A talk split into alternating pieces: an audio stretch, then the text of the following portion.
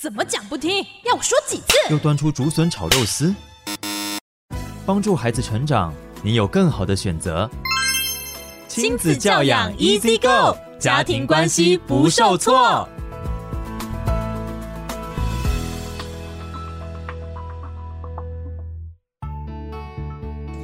欢迎收听亲子教养 Easy Go。哇，今天呢，小云要代替父母们问一个很令人焦心的问题哦，就是哇，杨老师，如果我的孩子在学校被霸凌了，那我到底该怎么办？我是要赶快冲去学校为他伸张正义呢？呃，霸凌呢是一个很夯的议题。那事实上我也要说哈，虽然他比例不见得在孩子的生命当中有那么的多，但是他确实是一个比较深的伤害。那我们也看到很多，如果已经不只是叫做欺负啦，或者爱呀。大家不太喜欢你啦，爱开你玩笑，已经真的走到霸凌。那我想，大霸凌大家已经很熟悉，有几种类型。其实那个对孩子的心理，其实通常会刻下很深的负面的伤痕，而这会影响他一辈子对人的信任，以及在社交上面的发展。哈，所以我们确实要正面对应对，但是呢，应对的方式要对啊，哈，OK，才会真正对孩子有帮助，而不是反而变成他的第二次伤害啦。哈。那所以我提供三个方向供大家思考。第一个，其实孩子很需要的是看到爸妈摆出来的叫做态度。父母要有一个态度，就是孩子永远可以跟你说任何的事情。我要说，特别是青少年，他平常不爱跟你说话没关系，特别他每天的生活琐事，他不想跟爸爸妈妈说，因为他想要独立。但是如果他在你的关系里面，你知道，当他心情很不好，或他真的碰到比较严重的课题的时候，他会愿意跟你说，这是你们关系里面最重要的一个判断的标准。所以呢，你要摆出那种就是孩子，任何事情你永远可以对我说。但是如果你已经摆出这种态度，就不要他讲一句话你就说啊，是不是你自己先怎样？诶，你是不是怎么样才会这样？哈，这个切记哈。然后第二个很重要的态度叫做。你希望爸爸妈妈怎么做？也就是怎么样反应是需要跟孩子共同讨论哦。我讲的希望怎么做，指的是一个讨论的历程。因为有很多时候，孩子其实他自己内在会有一个直觉的判断，这个问题到底有多严重，有没有需要出面，爸妈出面去处理，他有自己判断了。可他可能回来的时候，因为情绪很高涨嘛，对不对？刚刚被被人家嘲笑，他很高涨，他就讲得很夸大。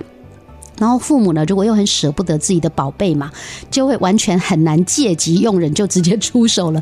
结果哎。孩子反而得到的是负面的回馈，因为一到学校之后，所有的同学就觉得这没什么，你竟然还要爸爸妈妈来这里，你是妈宝吗？结果对孩子反而是不好。可是如果你愿意聆听，然后最后你跟他讨论，你希望我怎么做？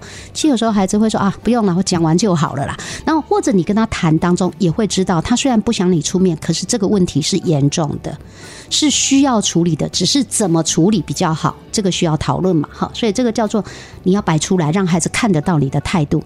第二个呢，是有一些观念一定要给孩子。什么叫观念呢？第两个观念，一个叫做被欺负不是你的错，因为你知道霸凌别人的人就很容易说，你就那个什么样子啊，你就怎么样，你不上道啊，什么什么什么，所以我才要教训你。你知道孩子确实很容易觉得说，你看他已经被欺负，已经很痛了，他还要觉得。是我的不对，我的不好，我是不够，我是不够吸引人，我是不够有人气，我是不是真的很讨人厌？你知道这个再深一层，变成拉到变成我本来是承受者，最后变成原因是在我身上，其实孩子会更痛。所以呢，当然我们也不要一直强调说啊，一定是你怎样怎样，人家才会欺负你，要不然为什么不欺负别人？哈。然后另外一个要让孩子知道，恶霸其实内在都很可怜呐。他们就这一点，我常常讲，光是想说“可恶之人必有可怜之处”，这个就是一个自我保护，一个很好的一个内在语言自我保护。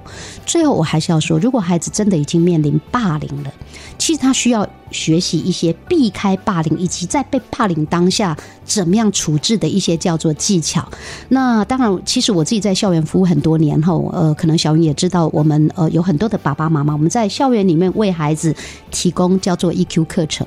三四年级有一个社，就是比较是人际的 EQ 啊，他对所谓的防霸凌跟处理霸凌，他有五个步骤，非常好用，口诀叫做“不坚生遗留”。你可以讲，你不坚定，你的生意就跑掉了哈。不坚生遗留，它指的是面对霸凌不动如山，坚定温和的回应，甚至声东击西的躲开。